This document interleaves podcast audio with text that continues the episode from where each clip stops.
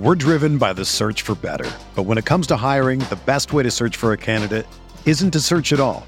Don't search match with Indeed.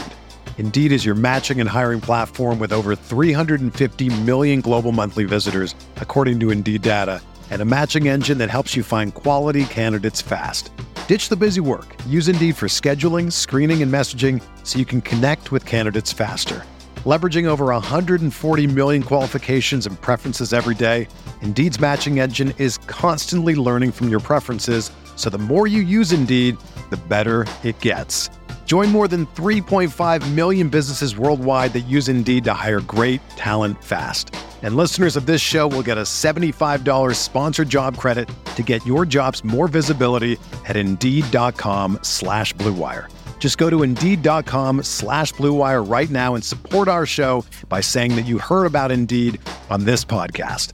That's Indeed.com slash BlueWire. Terms and conditions apply. Need to hire? You need Indeed. Meanwhile, the Knicks again. They've shown how tough they can be when whole, and they just need to get some very important pieces back. Haitian Ferg. No Randle, no OG, case closed. Not rocket science, y'all. We need to we need to fire to be firing on all cylinders to beat Boston. Unfair to analyze games like this this logistically. You could have told us that 45 minutes ago, Haitian. We just spent all this time analyzing the game. Uh, I think this is a very rational perspective on how to view this game.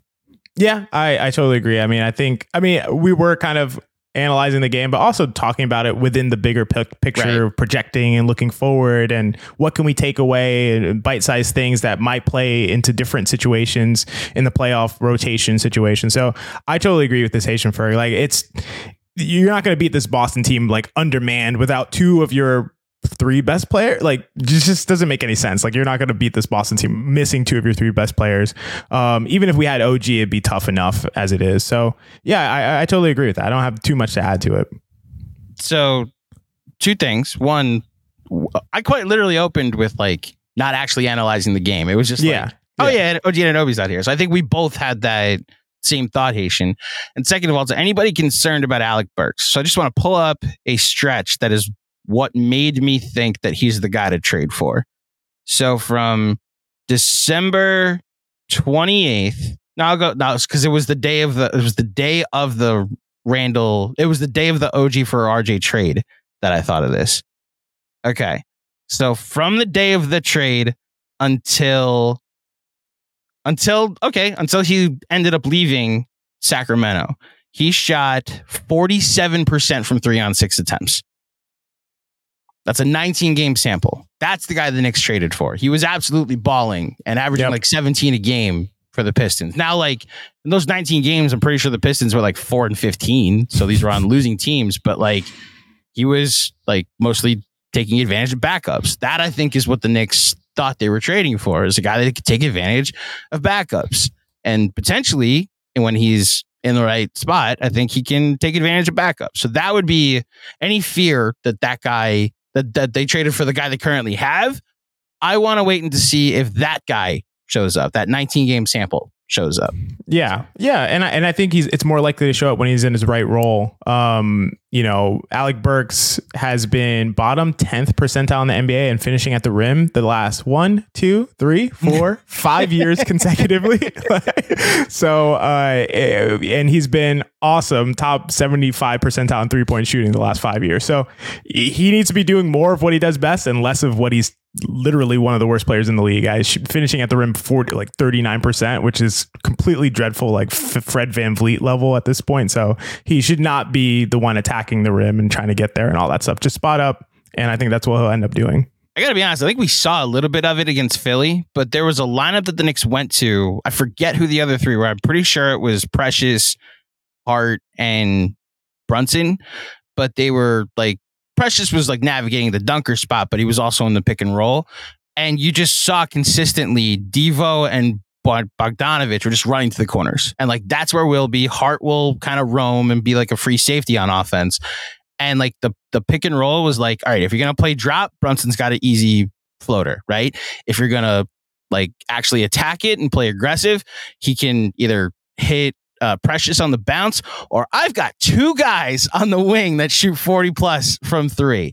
So those are the possessions I think with Randle when you've got a much stronger, like a battering ram going downhill in the pick and roll with Hartenstein. That th- that's the situation that I imagine with Burks on the floor as well. Like maybe he's roaming in the Josh Hart role, or he's opposite OG Anunoby or Bogdanovich. Like that's the where how creative we can get when people are healthy, which is why I'm not ready to completely throw in the towel on the Alec Burks, Burke experience yet. Admittedly, it's been bad. I agree that. I'm just saying there, there, there. My imagination has run wild with the potential here, and I want to at least give it a chance before I officially rule it a dud. Uh, thank you, Haitian, for the contribution. Danny Gardner, tough L, and I hate Boston, but they seem to be the modern day 70s Knicks. Unselfish, skilled, shooters everywhere. Credit to them. What do you think about that comp? Wow, that's a. I mean, that's a big comp. Um, I definitely, I, I, would say better shooters, but obviously it's a different game, and and the shooters are different, better overall. number of shots, different, literally point totals for shots. Yeah, dramatically yes. different. But I, I do, I do think they're pretty unselfish, which is so interesting. I remember there was a lot of talk about like Tatum and Brown wanting to have the show, and Marcus Smart needing to like yell at them and be like, "Y'all need to share the ball more, more willingly," and they actually seem to do it. Like Tatum, I think took five shots in the first half because Brown was cooking and they were kind of getting to their spots and getting what they wanted anyway. So Tatum's like, why would I force it? I'm just gonna lay back and and and use my gravity to help my teammates out. Um, and I think they kind of do that a lot. And they seem to all have really good relationships. I think it helps a ton when you have guys like Derrick White, Jrue Holiday, and Al Horford as like three of your main guys. Like the some of the like from all reports and all reporting and all of our understanding of players' personalities in the NBA, those are like three of the best guys in the league. Like it, yeah. it, it really super mature, super professional. Like it makes makes sense that they be able to be this unselfish and play this way. Um, and the talent just fits all together so well. Like everybody's super skilled, like you're saying, Danny. Everybody can shoot, everybody can pass. Like they all have really deep, deep skill sets, and they're willing if they're willing to use it, you know, to enhance the effectiveness of the team instead of just themselves that's why they have one of the best offenses we've ever seen. That's why they have one of the best net ratings we've ever seen. That's why their defenses works together on such a string. Like it, it, it's it's it's truly a, a machine uh, that they have over there. And I fucking hate Boston. I just want to be clear. I know I'm giving them a lot of props. I hate Boston. I don't feel this way about Miami. I don't feel this way about Indiana. Like they're like whatever to me. I don't like them. I hate Boston. I don't. I don't f with Boston at all. But this team is is great. This team is great. This is an unnecessary correction. I want to acknowledge that off the front.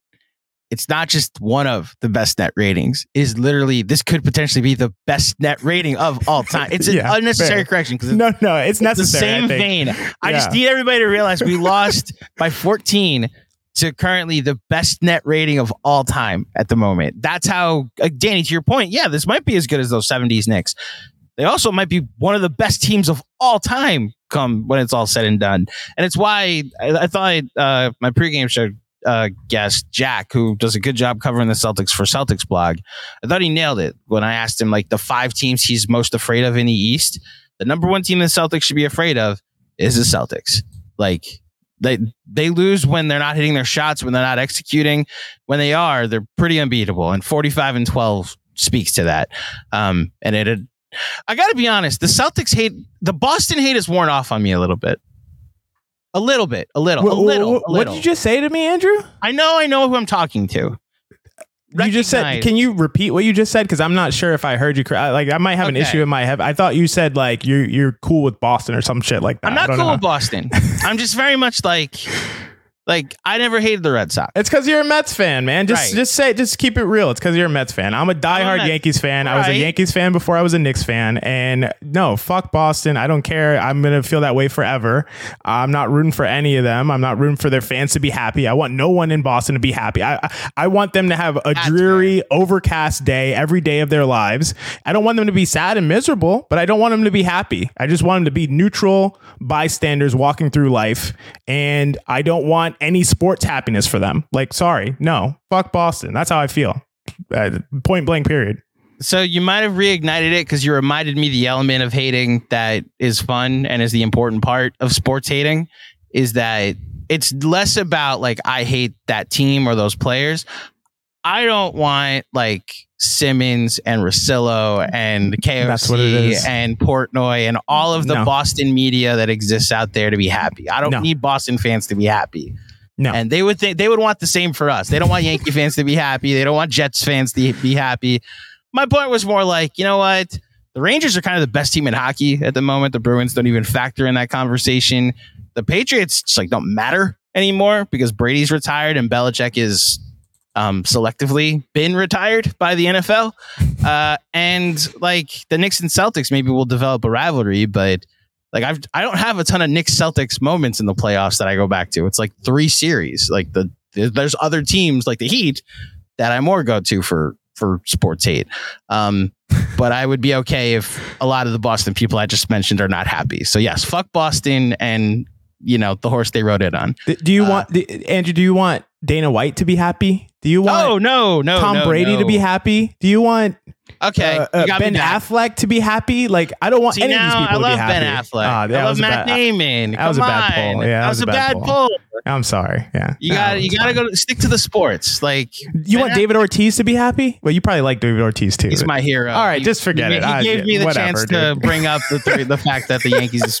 oh like my god! playoffs oh my, just kind of. Oh my god! All right, forget it. Why did I even bring this up? anyway, uh, thank you for the contribution. We're driven by the search for better. But when it comes to hiring, the best way to search for a candidate isn't to search at all. Don't search match with Indeed.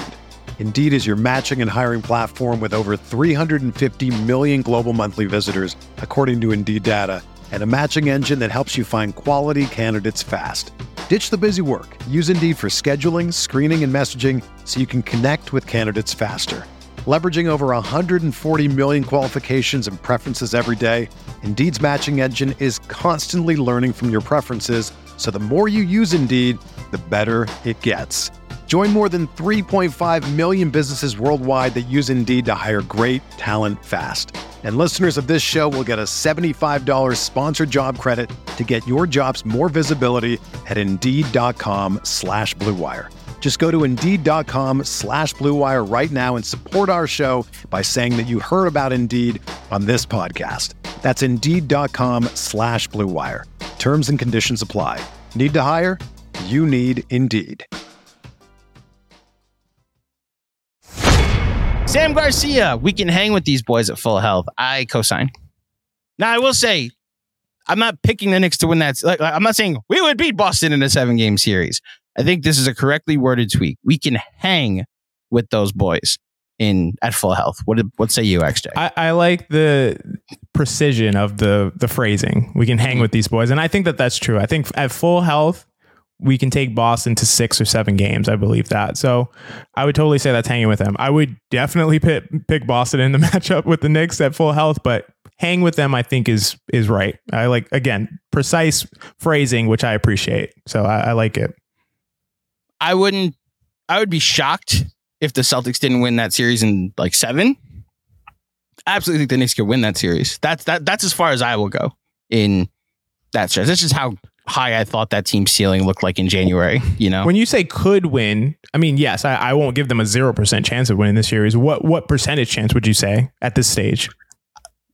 I'm very high on that January version of this team. I think it would be like like 60 40. Like, whoa, I'm that high on this. The, whoa, actually, the two games they lost in January were a Dallas game where they just kind of fucked around for three quarters, and they yeah. lost because of a rebound at the end of the game.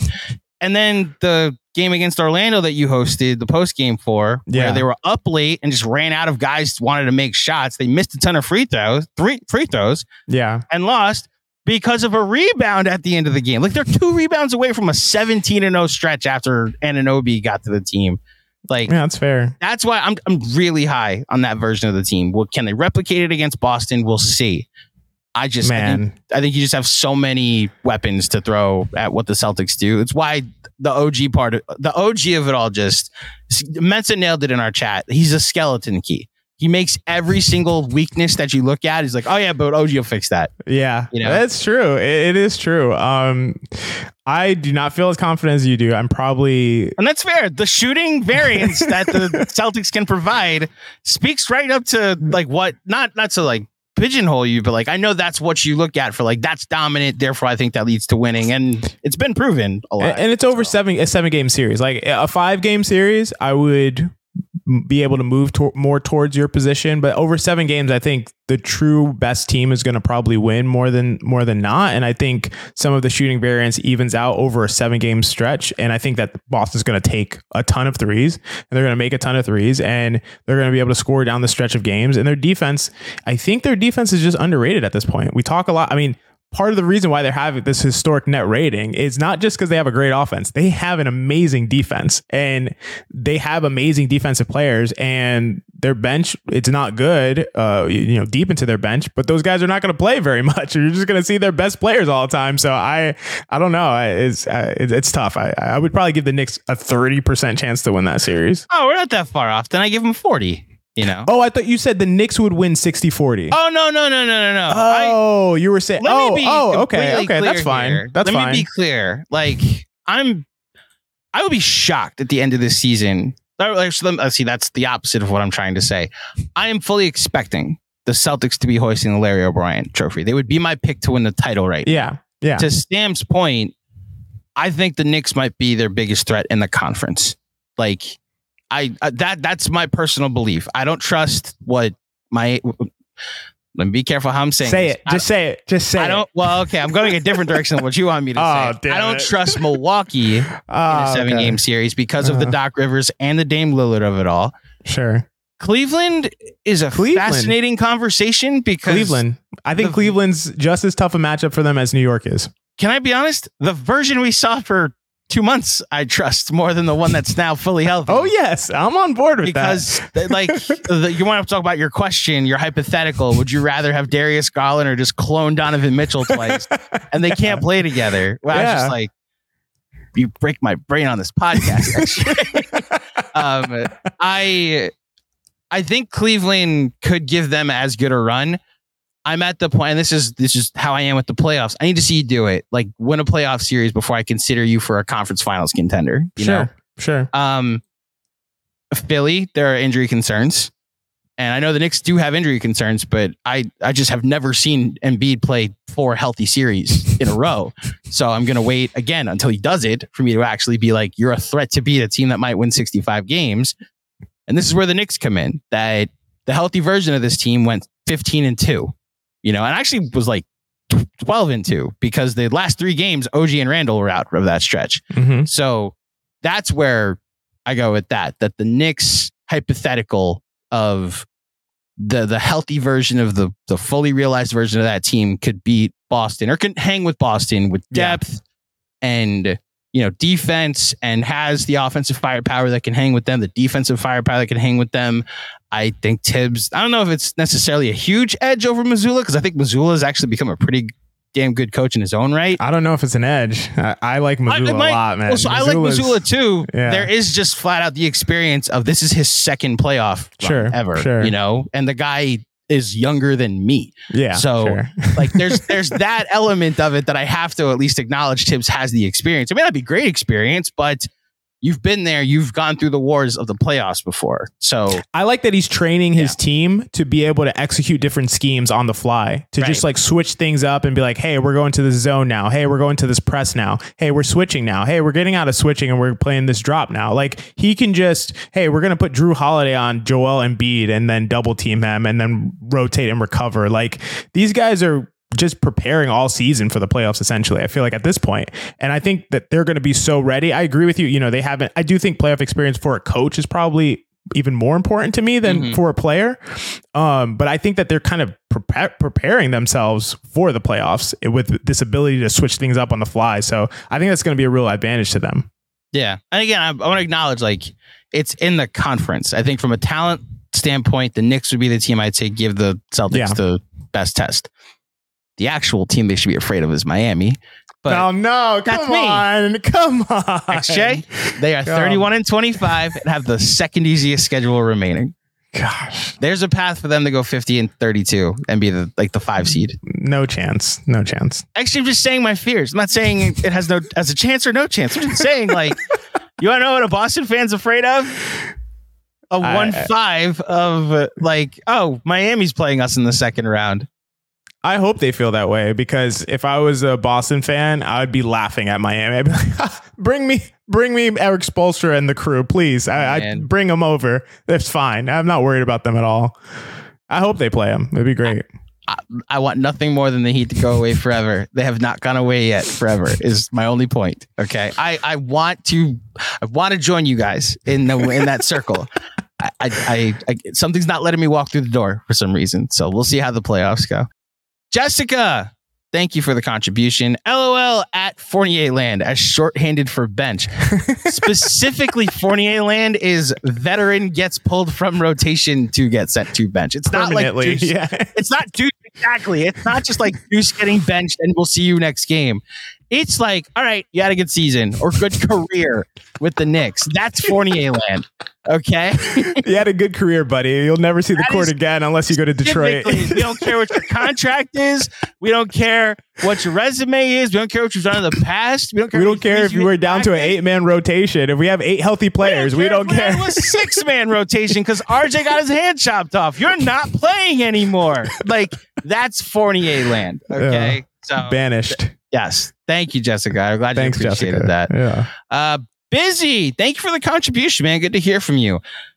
GMAC, Brunson can have tunnel vision where there is no second option on the team. Randle goes tunnel vision with Brunson standing right next to him, wide open. I believe you're referring to Mikal Bridges in some of his possessions when he has teammates that are wide open. Um, nice. On the on the on the struggling, not in the play in Brooklyn Nets, because that's how good your team is. If Mikal Bridges is your best player, busy.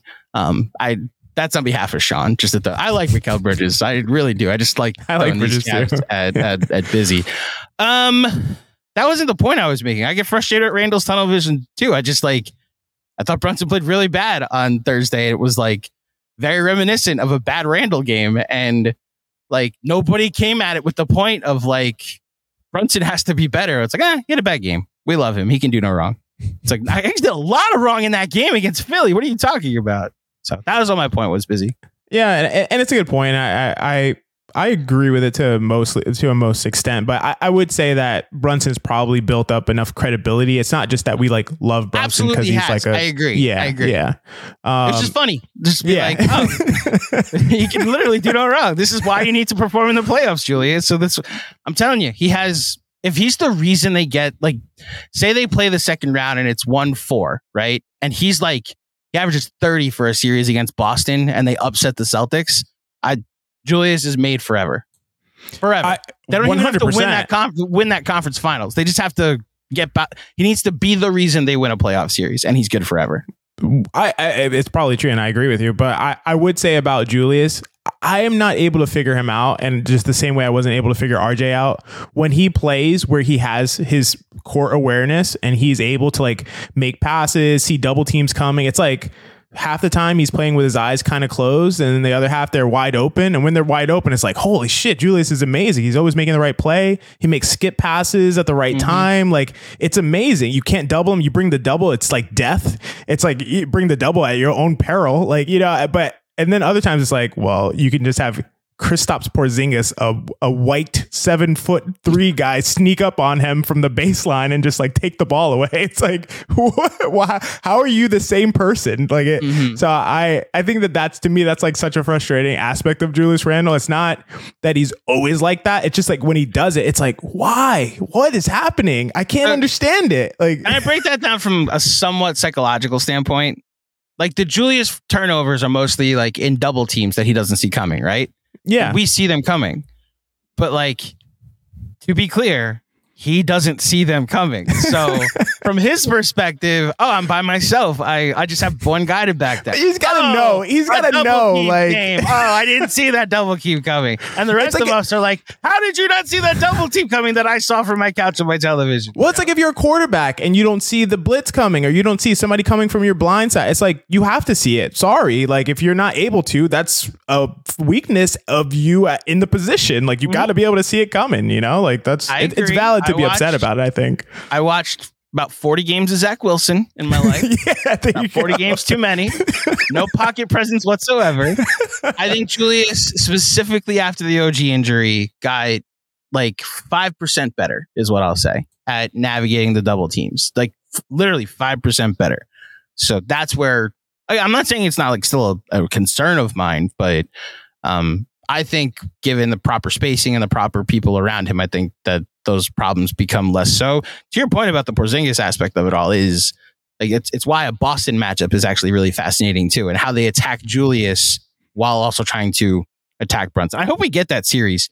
Like that's where I am as a as a takeaway from this game. Like a New York Boston conference final for oh, be awesome teams. That'd be awesome. So thank you, busy as always. You know I'm just like screwing around with you. Um, we hope you're having a good weekend. And I, I apologize that you had to endure some baseball talk tonight.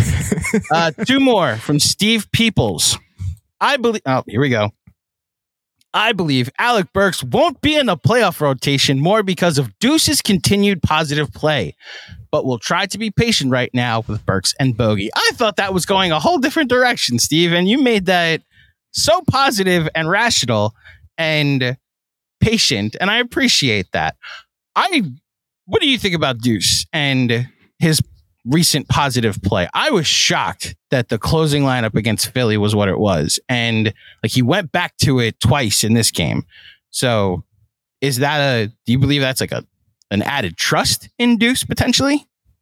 Uh, it's so hard to say with Deuce. I'm really not sure. I don't have a good feel for how the coaching staff feels about him and his minutes. It's just a little confusing to me. I, I, I, at some point I felt like one of the reasons they were okay with moving Grimes is because their trust in Deuce like increased so much and they're just like ah you know it's obviously he's not Grimes. He's not the defender of at the level that Grimes is at but he can do some Grimes things. He can hit open threes you know he can do a little bit off the bounce attacking closeouts and he can defend point of attack uh, small quick shifty guards. And I think he does all of those things really well and he's done them well consistently. He's still shooting 40% from three.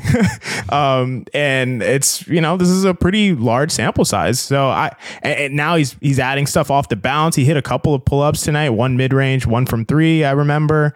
Um, so I, I, I trust Deuce. I don't know how they feel about him. I don't think that they're going to bench Burks for Deuce, but if it happened, it would probably be a bad thing because that means that Burks is playing really poorly. He's playing like this, and I, I don't really want to see it. But if it did happen, I wouldn't. It, I don't think it'd be the worst thing. I like Deuce, and I I, I do trust him to hit shots now um, and be able to play tough defense against point of attack guards.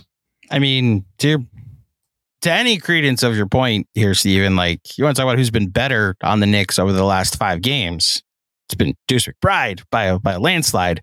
Um, you know, I I think that some of that again is situational. Like I do want to see what this looks like when Deuce is no longer um when Deuce isn't the backup. Well, I guess he would always be the backup point guard. I just like the funny thing about the three guard lineup is that's how I foresee the best usage of Deuce McBride. It's playing off of Jalen Brunson, and if you're going small, he's a he's easier to switch and um, potentially able to uh, Brunson can could you, I mean I'd rather have DiVincenzo in that role to be completely honest. And it's why the the irony of like I'd rather have Deuce on the floor but I but if Anunoby's back then I don't like Deuce goes can go away and it's fine. Um I guess my my the point I'm going to is the the version of the second unit we saw right before the OG and Randle injuries. Like that Brooklyn game stands out where they were starting to figure it out as a crew that that uh, Precious and Hart and I know Grimes was on the floor, but um, uh, Anunoby and Deuce lineup, like they were starting to. I know the offense was like zeroth percentile, but those three games we saw, like oh, like you, you're now at the twelfth percentile. Like they were they were adding, they were starting to figure some stuff out. You know, um, I I personally don't think Deuce can run an offense. I think he can be a complementary piece in a really okay offense while also adding really good defense while he's on the floor. Do you That's think he'll never be able to? Um, do you think it's just not in his skill set, not something he's going to develop? He's always going to be this. kind of an off ball guard. I haven't seen it in the pros yet. Uh, there's there's very much like the elevated version or like what we thought Frank Ntilikina was going to be. You know, like yeah, I think Deuce can be what the Frank Hive thought Frank was. You know, yeah, Sorry. I think that's fair. I think that's fair, and I, I, I kind of agree. I don't really see it. I think his handle is too shaky. Um, I don't trust his handle, and his decision making is not always the best, and he's not the crispest passer. So yeah, I, I I could imagine him working more on the skills that he's already good at, uh, which are kind of like off ball guard, small wing skills. So I I, th- I think that's probably what he'll be. Um, yeah. But there's a ton of value to it in terms of if he can get his defensive impact up to the level that I think that we believe that he can be at. Um, I think there's a ton of value to being that kind of that kind of three and D player who can still handle the ball a little bit and get to some spots and and help the other you know his teammates perform well as well. So agreed. Uh, Alex with another one. Uh, Celtics have Jeff Van Gundy on their payroll. Seems to have the formula to stop whatever Thibs wants to run. Knicks need a top three seed to avoid them in round two. Man, if that's what undoes undoes the next season. we didn't even factor that in. Jeff Van Gundy, who hasn't been in, in hasn't been in like the Knicks coaching staff or a, or a Thibs coaching staff for that matter since the mid 2000s. Yeah. Uh, I don't think Thibs's uh, scheme is uh, defensive st- scheme is that complicated. Um, they're he takes away something is what yeah he, he's very yeah. much like you're not you might be able to beat me you're not going to be able to beat me at this which yeah. is why I think anybody worried about Burks and Bogey are like they allow you to get that the thing mm-hmm. that Thibs loves to mm-hmm. take away so he's gonna always default to like, well, you're not gonna. I'm I'm backed into a corner. You're not gonna take. You're not gonna get to the rim, and yeah, that would imply I'm not going to have these two guys on the court. And, and a lot of te- a lot of teams play that way. It's not even just like Thibs is the only guy that plays this mm-hmm. way. Like a lot of teams play this way. Golden State plays this way, and the Golden State just also happens to have Draymond Green. Like One if you give Thibs Draymond Green, yeah, yeah, in terms of his communication, his ability to make sure guys are in the right spots, like making up for other people's mistakes, things that Quickley used to do on the perimeter. Draymond Green does that from you know under the basket in terms of rim protection. He's always in the right spot and and just makes everything run really well. So um, yeah, a lot of teams play that way. I don't think that the Knicks are doing something. I mean, you know, obviously I def- defer to Benji and, and, and DJ on something like this, but I don't think they're doing anything like unique or special schematically. It's just like run this this textbook defense and just do it really well. Um, we'll give up some stuff, but we won't give up the most valuable stuff. Like that's kind of what they go for. Next up again is Haitian Ferg. Uh, Julius Randle returning makes both Burks and Bogey better.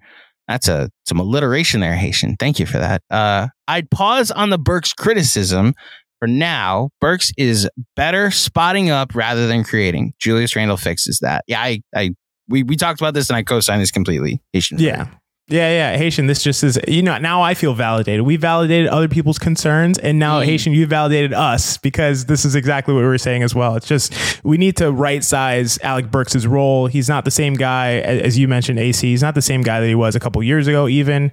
Um, and he he never really was able to kind of get to the rim and finish, and he definitely can't do that now. So I, I think he has to have his his role right sized and in a spot up role. I think he's gonna I think he's gonna excel. I believe that, unless he just also forgets how to shoot, which I don't think he will. So I agree with this, obviously. Another day is here and you're ready for it. What to wear? Check. Breakfast, lunch, and dinner? Check. Planning for what's next and how to save for it? That's where Bank of America can help. For your financial to-dos, Bank of America has experts ready to help get you closer to your goals. Get started at one of our local financial centers or 24-7 in our mobile banking app. Find a location near you at bankofamerica.com slash talk to us. What would you like the power to do? Mobile banking requires downloading the app and is only available for select devices. Message and data rates may apply. Bank of America and a member FDIC. So we have one more comment, and it might be the comment of the night. Okay? Might I'm so excited. so Alex with one last one. Agreed OG will truly fix many woes. Uh, though, as a fellow Jets fan, and obviously talking to me, I already have too much PTSD from hearing people say Rodgers will fix everything, and then a scared emoji. Um, so here's what I will say, Alex: the comp here isn't fully applicable because a the people running the Knicks are significantly more competent than the people running the Jets. Aaron Rodgers went down four plays into the season. That season was over. Julius Randle, OG Anunoby, Isaiah Hartenstein, Bojan Bogdanovic, Donte DiVincenzo went down, and the Knicks were still competitive playing basketball games during the regular season. They turned Precious Achiuwa into a guy that two nights ago everybody was wondering if we could re-sign him too. When Miami and Toronto said, "Oh, you're gonna love the Precious Achiuwa experience. It's gonna be hilarious." And yet we're now wondering if he's a rotation piece. What they've turned Deuce McBride into. Mitchell Robinson went down after being an offensive rebound machine. And all we got was Isaiah Hartenstein leading the league in defensive EPM. So um, I would trust the people that are in charge here more than the people that were in charge of our football team this year that may not be fit to run a football team. Uh, and the other thing I will add is that while I respect the career of Aaron Rodgers in his prime, um, that was a 40 year old quarterback um, playing behind one of the worst offensive lines in the NBA, in the NBA, in the NFL. And uh, when he went down, quite literally, it fixed. I mean, I was curious to see what a good quarterback would do to fix the team. Um, I also thought that when he went down, um, the glaring issues of what that team would have been showed throughout the season that we were thinking Super Bowl. And that was like a nine and seven, nine and seven, 10 and seven, like nine and eight team at best, even with Rodgers. So uh, I think what we're more seeing, and, and this is the actual answer for you. Remember January. The Jets don't have Yeah. a version of that. Yeah. The, the Jets don't have like they weren't six and zero, and then Rodgers tore his Achilles. You know, like we have a sample size with OG Anunoby where the Knicks look like the most dominant team in the NBA. Yeah. Lean on that for for your anxieties. And I, I can't ex- express this enough. It takes a special kind of ass to be what the Jets were this year, where you're the number one defense in the league and you stick with Zach Wilson for 18 weeks. When Joe Flacco was in your building and sat sitting on the couch, and you're like, well, we can't go to him. We want to see what this Zach Wilson thing works out. And guess what? Joe Flacco just got signed to a team and they won 12 games. Okay.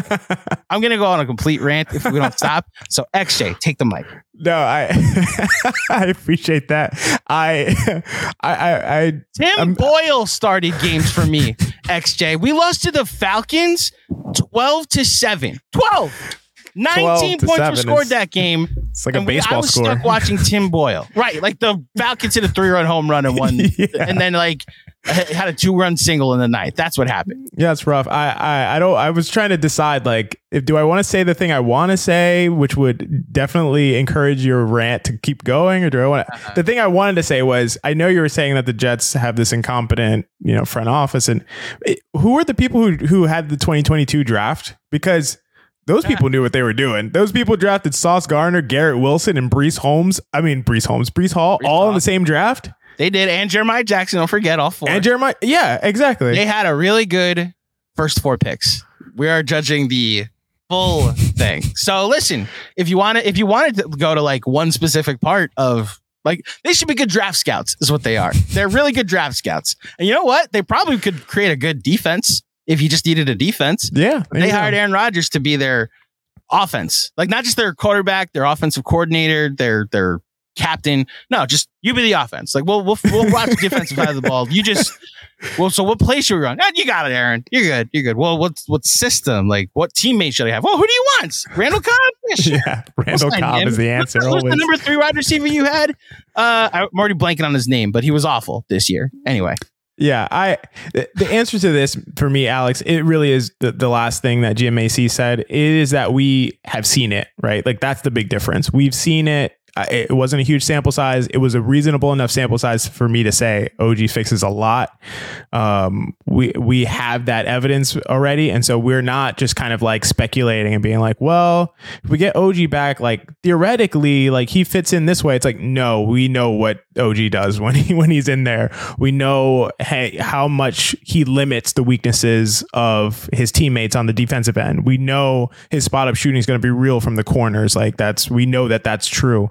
And so because of that, I feel very confident about OG coming back fixing many of the issues. I understand the PTSD thing, you know, being uh, a Knicks fan really is where my PTSD comes from because I don't have much Yankees PTSD, thankfully, besides the very few things that GMAC likes to rub in my face. Um, but other than that, no, I, I, I totally understand. But at the same time, I just think that we've seen it. And I think that we know what OG brings, and I think that we've also we also know what Hartenstein brings. So I, I don't think it's all just on OG coming back. I, I can't under overstate this enough.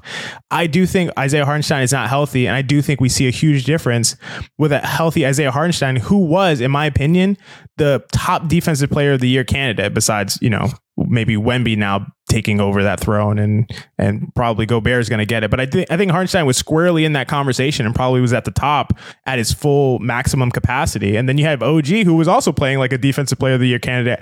I just think like we know what that is. Like I, I don't think it's speculation at all. So I, I feel very confident in it. Yeah. Um. Only counterpoint I have for you is I had a front row seat to your Dolphins PTSD this year. Damn. I, I, you know what? It's not PTSD because I block it out of my memory completely. It is like it is full ignorance. Like it just I just forget about. Just, I forget it happens. Yeah. Yep. Yeah. With yep. the Dolphins, I like pre and you know I do that. I've done this in in some of our chats. I was just I'll just be like, no, they suck. They're terrible. My expectations are on the floor, and then they perform that way, and I just go, well, that's what I expected. So yeah, they just, they scored hundred points in a football game, and XJ was like, no, they're they're bad. They're bad. They're bad. and I'm joking, like I'm exaggerating when I say hundred.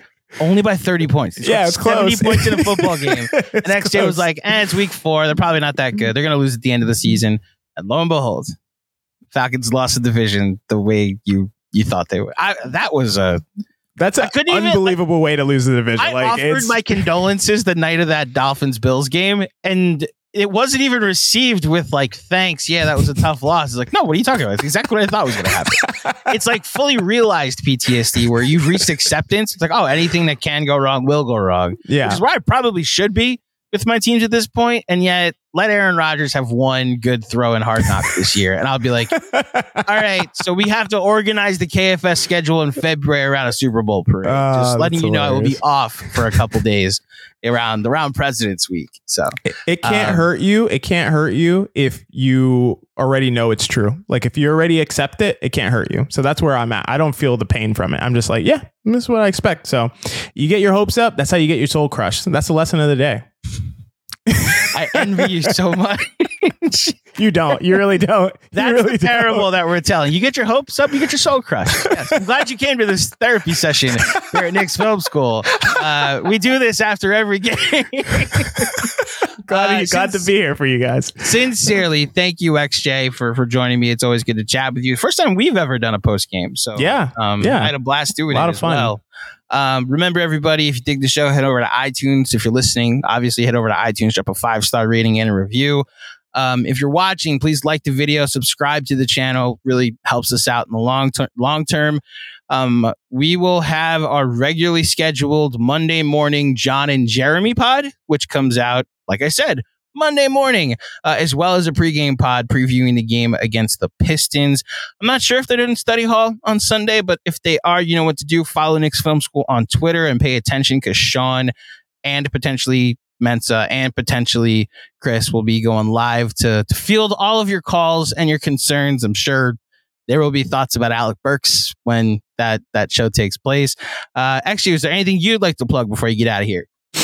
Uh, nothing I like to plug. I mean, I yeah, happy to do the post game, filling in for John. Uh, super happy that he's gone to celebrate, you know, Mrs. Macri's birthday. Happy birthday! And um, I'm just I'm just happy to be here with you, Andrew. And uh, yeah, it's great. Uh, you can catch me at oh, there you go. He was prepared as always, per usual. Happy birthday, Mrs. Macri. Um, yeah, you can catch me on, you know, Knicks Film School when we do some casual Fridays. Obviously, it's hard to fit those in because the Knicks play every freaking Thursday, which Every makes Thursday. no sense. Like, Yeah. I, I, they never played on Thursday last year. Now they play every Thursday. Um, but yeah, you can also catch me on Hot Hand Theory podcast that I do is a, a podcast that I do with my buddy Jeff or Frank Barrett on Twitter. And uh, yeah, this is oh the last thing I want to say, Quinn Grimes in his debut for the Pistons tonight. Uh, in 26 minutes, two of eight, five points, four assists. You know, two steals, one block. Solid, solid, solid performance. One of five from three. Didn't shoot the ball well, but seems like he made an impact in other ways. Um, so we have that redemption. We have that Quentin Grimes redemption game on Monday, and uh, I'll be excited to tune into the post game for that.